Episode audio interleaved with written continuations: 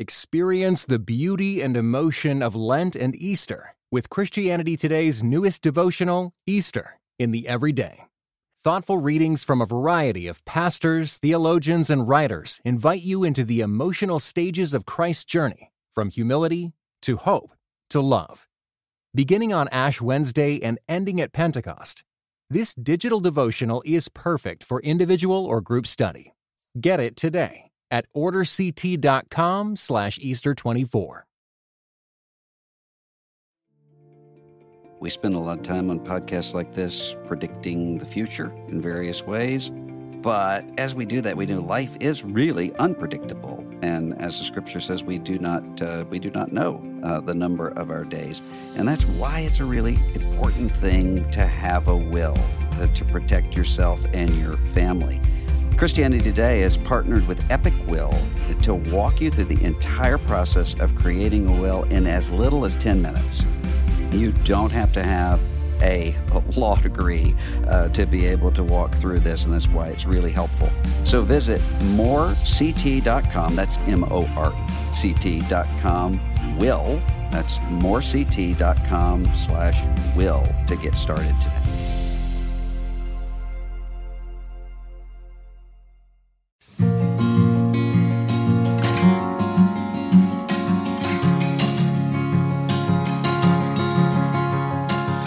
This is Russell Moore, and you're listening to Signposts. There are probably not a lot of evangelical preaching classes that would have a Jewish atheist professor's book on the syllabus, but mine always did uh, back when I was in academia because uh, there was a book that I have said to multiple uh, people is, I think, the most important book of the last uh, decade. And it's a book called The Righteous Mind Why Good People Are Divided by Politics and, and Religion by Jonathan Haidt. I think every evangelical Christian should read this book. I think, I think every American should, but I think every evangelical Christian particularly should read this book to think about why people see things uh, differently from you, how to talk to people who see things differently from you, and why we often have so many uh, blind spots in terms of uh, of the way that we pay it, what we pay attention to, and what and, and how we we filter uh, things. So I'm really honored to have the author of that book, Jonathan Haidt, on Signpost today, and am also very glad because he and I have been thinking in similar uh, directions this year on a really crucial issue of uh, parenting, of family. We both have have books coming out uh, in the days to come on those issues. Professor Haidt, thanks for being with me today. Oh, it's an honor to be here. Thanks for having me. So you have a new book on parenting and and child rearing. Uh, yes. Well, the title is The Coddling of the American Mind mm. How Good Intentions and Bad Ideas Are Setting Up a Generation for Failure. And while the focus of it is on the strange goings on on university campuses, what's all this stuff we're, we're hearing uh, just in the last two years about safe spaces, microaggressions, trigger warnings, speeches, violence, protect me from this book? Um, where did all that stuff come from? And while the story is complicated, several of the causal threads go back to trying too hard to keep kids safe and happy in childhood. And by safe, I don't mean physically safe, I mean emotionally safe, which is a fool's errand. Well, how does that show up? Uh, uh give me an example of, of what a, uh, a typical parent might do in those early years that, that you would see as overprotective. The most important thing of all is that we have uh, basically stopped letting our kids out we've uh, sometime in the 90s or early 2000s in most American communities, as far as I can tell, we developed this idea that if a kid is out uh, or if kids are outside and there's no adult who is responsible for them, if they're out playing in a park, let's imagine mm-hmm. a few eight or nine year old kids playing in a park, somebody will think those kids could be kidnapped. Yeah. You know, because there have been kids kidnapped. Not many, hardly any, but mm-hmm. it could happen. And so, parents, we increasingly read about parents who are arrested for letting their kid play outside. Uh, yeah. Uh, just uh, last week, there was a, an eight-year-old girl was walking the dog around the block, and somebody called the police. Uh, now the parents, you know, after a couple of weeks, they were cleared of this crime. But kids need to be independent. They need to suffer the consequences of their behavior. They need to get lost and find their way home. Mm-hmm. And when we deprive them of these opportunities until they're 18 and then they go off to college, we shouldn't be surprised that they're not able to function independently in college. Yeah, you know, it's something I notice. I, I have five uh, sons, and my kids are the only ones in the neighborhood usually who are just out and about, roaming around. And so many of the others are inside playing video games all day. That's right. Exactly. So there's a couple of problems. There's a couple of problems going on. Um, the main one, as I said, is just that kids need to practice independence. Uh, but then the other one going on is that the, you know, so the kids these days they've been hit by so many different things interacting at the same time. One of them being the arrival of really, really good video games in their pockets. Mm-hmm. So for boys, when boys get iPhones, they spend a lot of time playing video games, which means they don't get other kinds of social interaction. But at least you know the video games that my my son plays and that you know the boys your son's age play, those actually are at least they're you know killing people together. So they're right. it's teamwork, yeah. things like that. It, it, for the girls is who it's really devastating for because the girls are doing a lot of social comparison and some relational aggression, and mm. that's why the depression and anxiety rates and suicide rates for girls have skyrocketed. They're up for boys somewhat, but they have skyrocketed for girls. It's a national disaster what's happening to our teenage girls. Hmm.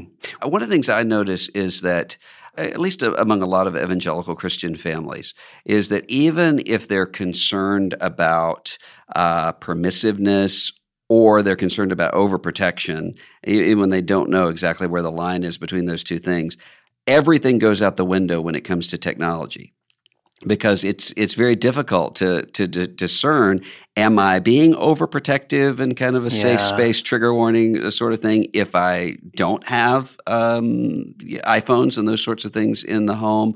Or if I do am I just sort of sending my children out into a, a place where they're they really can, can damage themselves? How would you suggest they they try to think through these things yeah, th- that is the question of, of the decade. And I think some answers are beginning to become clear. I don't want to foster any sort of moral panic. I don't want people to overreact. But I think what we're beginning to see is that when kids when kids spend up to two hours a day on these devices, there's not a lot of evidence of harm.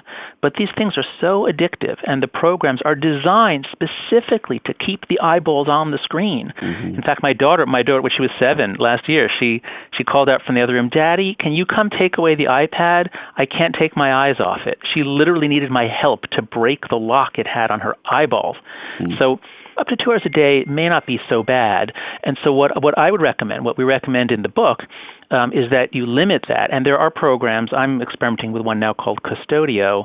Um, what you don't want is to be supervising your kid and have the usual tug of war where you come into the room and the kid moves his hands because some, he was holding a device and he's trying to hide it from you. Yeah. So you don't want that to happen.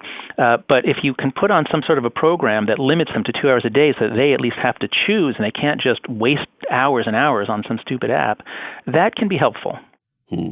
Now, do you think there's too much of a focus on uh, success being defined as uh, children able to uh, succeed at, at, college. That's one of the things I, I, face when I'm talking to teenagers is a great sense of uh, just unrelenting pressure. Uh, is yes. that an illusion or is that real? No, no, no. That is absolutely true that the pressure has increased. So I went to Yale in the 1980s, and I believe the acceptance rate back then was 15 percent. And now I just got a mailing from Yale. Now it's six or seven percent. Uh, things are more competitive, and and the people you're competing against all have 15 extracurricular activities. Yeah. So it is true that the competition has gone up, but there's this really unfortunate uh, feedback loop in which so uh, many parents now feel they have to push their kids to uh, to to succeed academically from a very early age. They've got to get them into the right kindergarten or even preschool.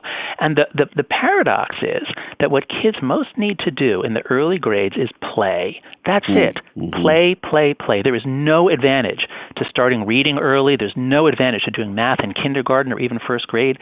There should be no homework in kindergarten, first grade, maybe even second grade.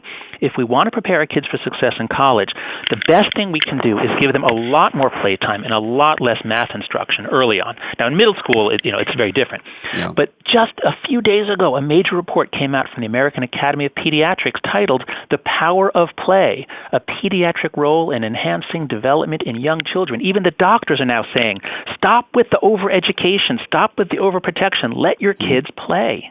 Hmm.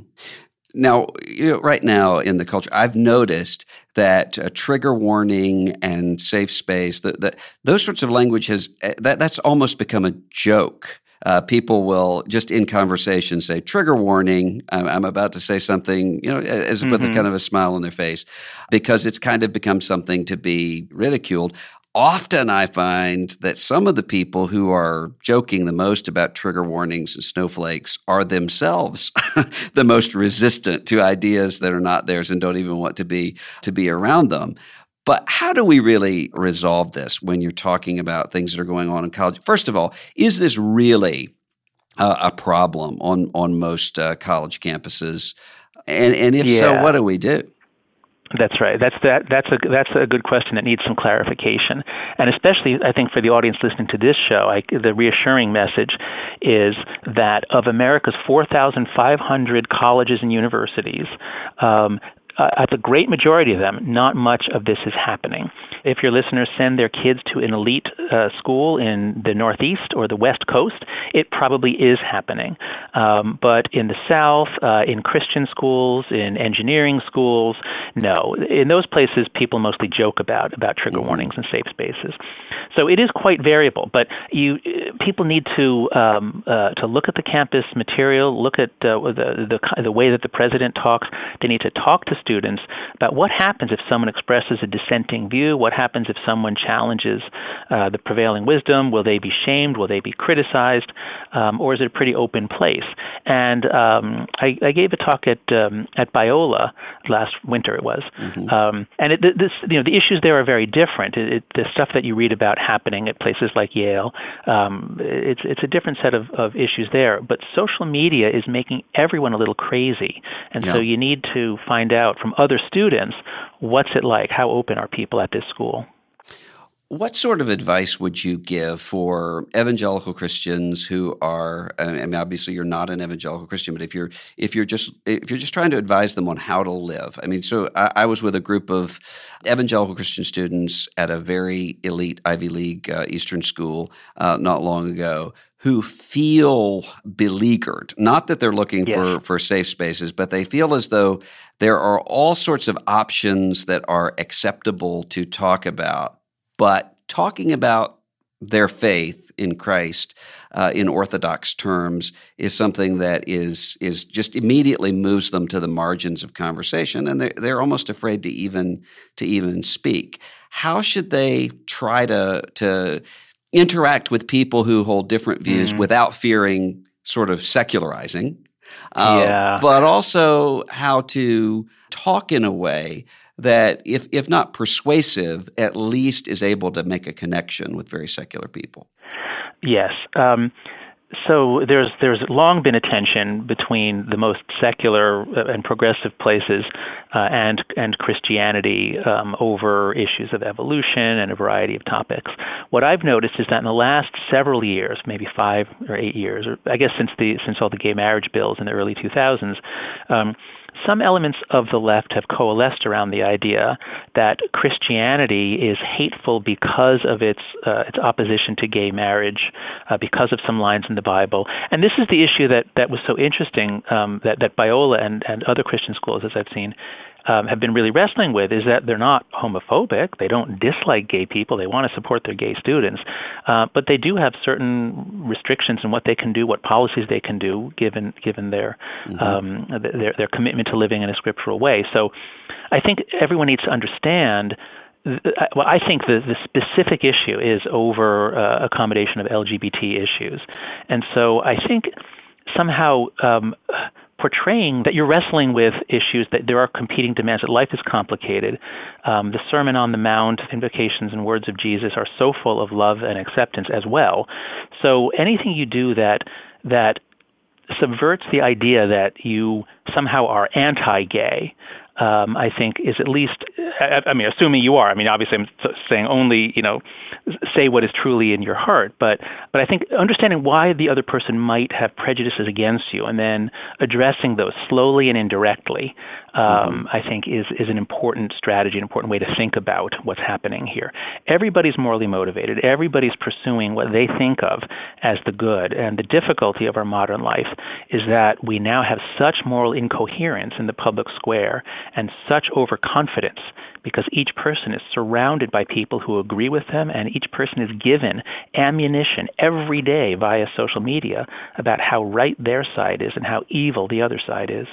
Well, you know, one of the things that's interesting to me is I think you're you're completely right that people are surrounded by people who uh, agree with them. But also, one of the unique things I'm, I'm, in very different circles that don't interact with one another um, almost ever, and so I will notice the same phenomenon going on.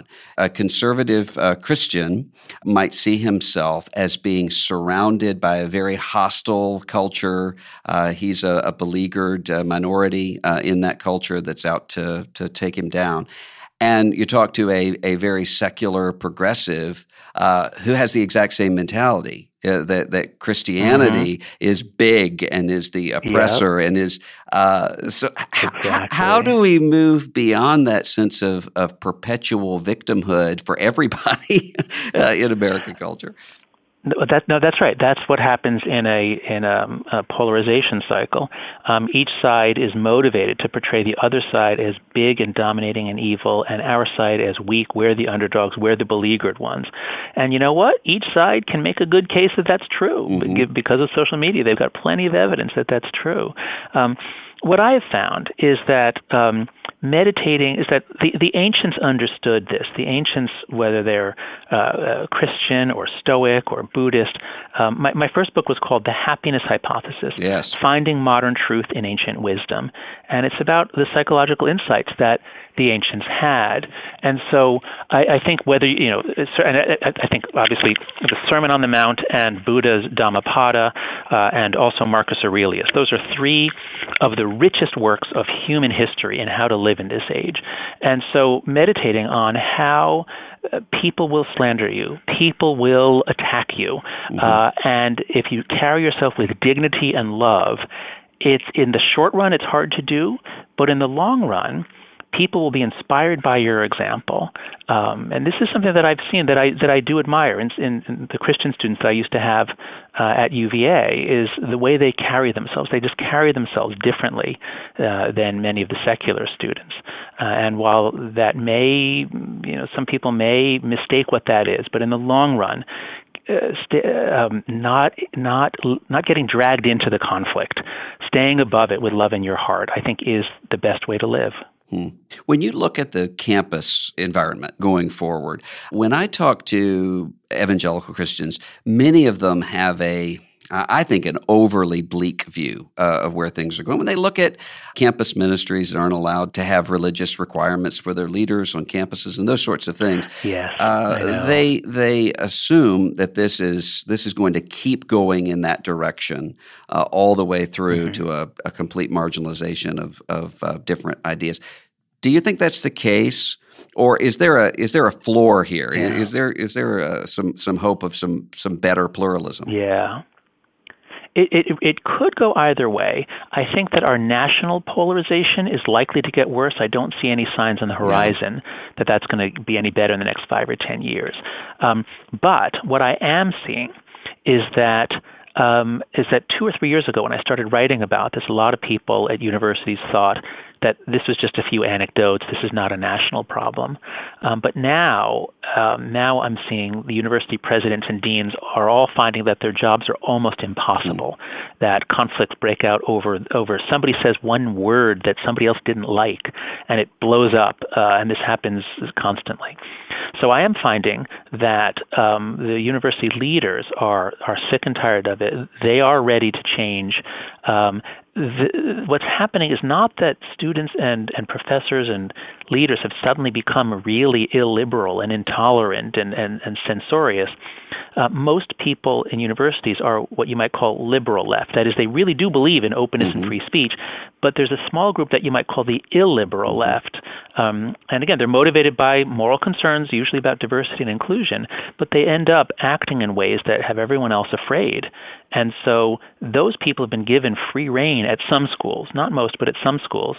I think that's going to change. I think it's been clear where this is going, and I think we will begin to see some people, many more people standing up for academic norms, for the importance of viewpoint diversity, which is going to include political diversity and religious diversity. Uh, that's something that we're working on at Heterodox Academy, an, an organization that I co-founded. Um, is we just believe that you need actually people who think differently as part of your academic community. There has to be room for people who think differently. We we need dissent. We need uh, people to help us overcome any kind of political orthodoxy in order to get our teaching and research done. Mm. You know, one of the things that I've I've noticed is that a, a big problem uh, for uh, religious people, really of all all sorts, right now, is not so much uh, secularization as a kind of cynicism toward institutions uh, generally. Uh. And that's that's really yeah. um, at a at an inflection point right now with the Trump uh, controversies, you know, dividing older and younger evangelicals often, and yeah. then and then looking around at, say, the sexual abuse scandals going on in the Catholic Church and evangelicalism and other and other places, if you were sort of uh, brought in as consultant uh, to the Catholic Church dealing with uh, this this issue and with mm-hmm. others who mm-hmm. are, how would you go about it? Yes, what you're pointing to is a problem globally. All over the world, we're seeing declining trust in institutions. And while that decline began before social media and the internet, I think it's accelerated. Um, in part, it's due to the good effect that we actually can find a lot of terrible things that were mm-hmm. happening, as we as we're seeing now in the Catholic Church. Um, so, in a sense, our institutions have always been a mixture of, of virtue and corruption, and now we're seeing a lot more of the corruption.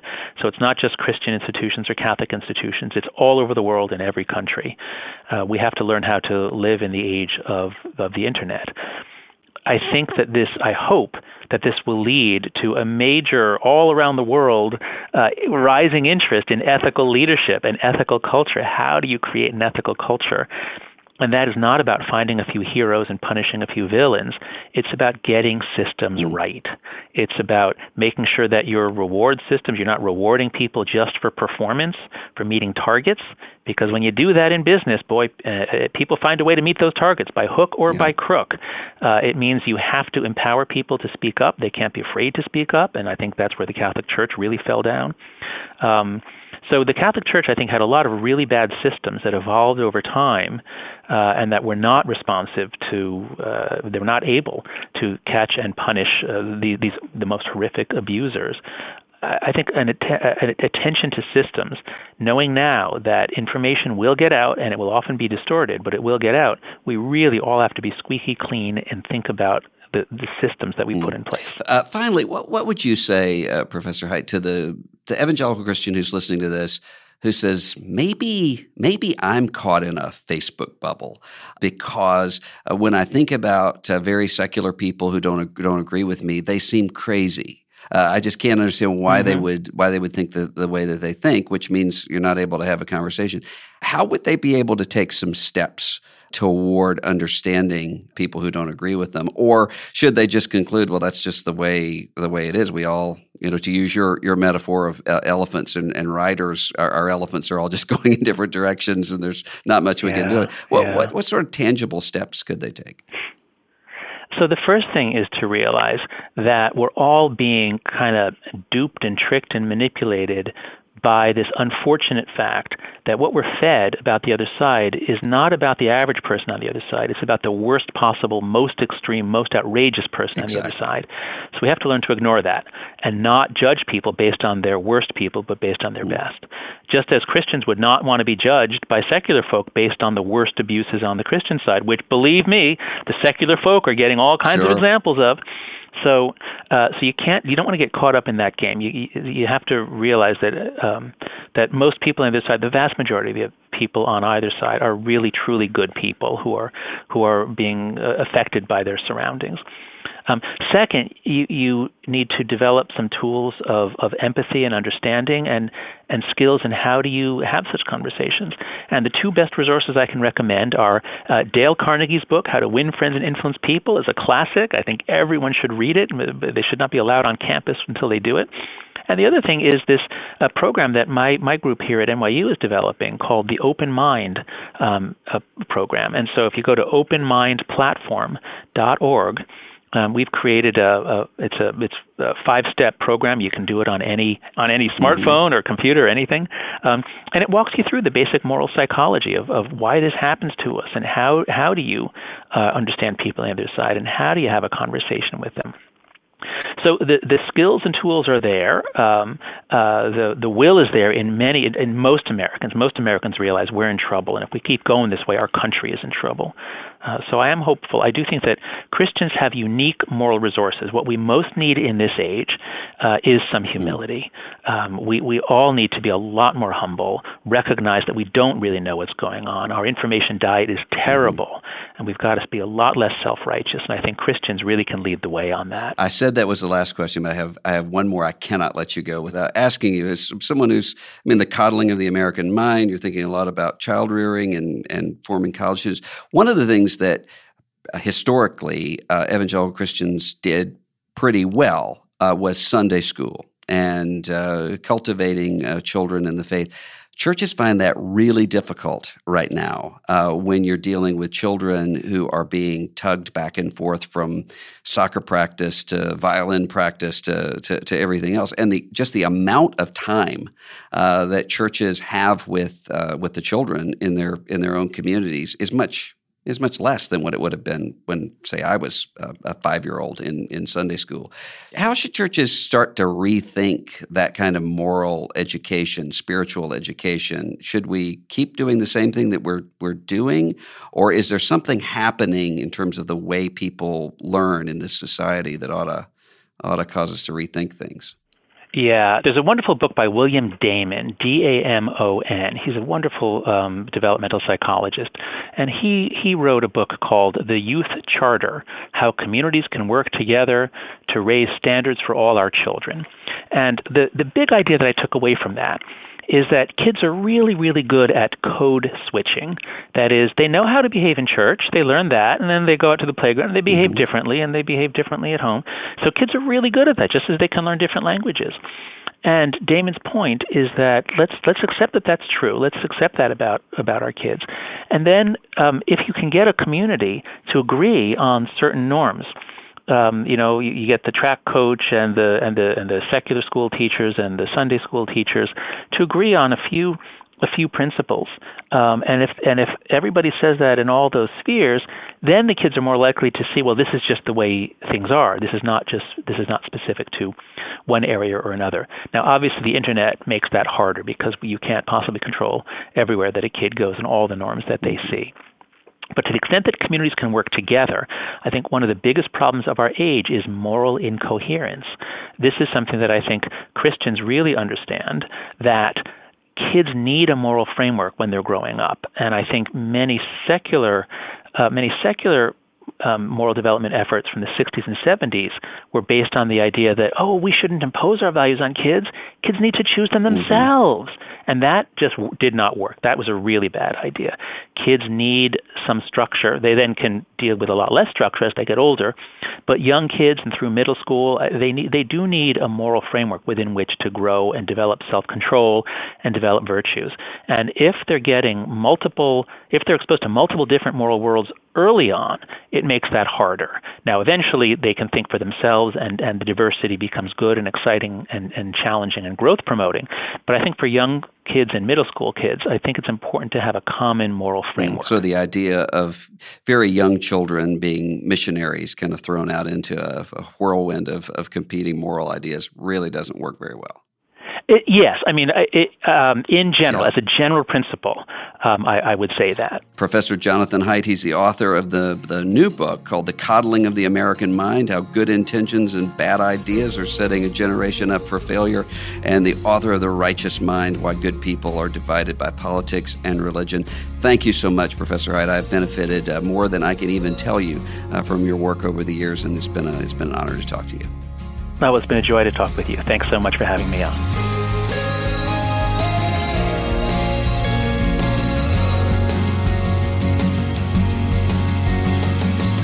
This is Russell Moore, and you've been listening to Signposts.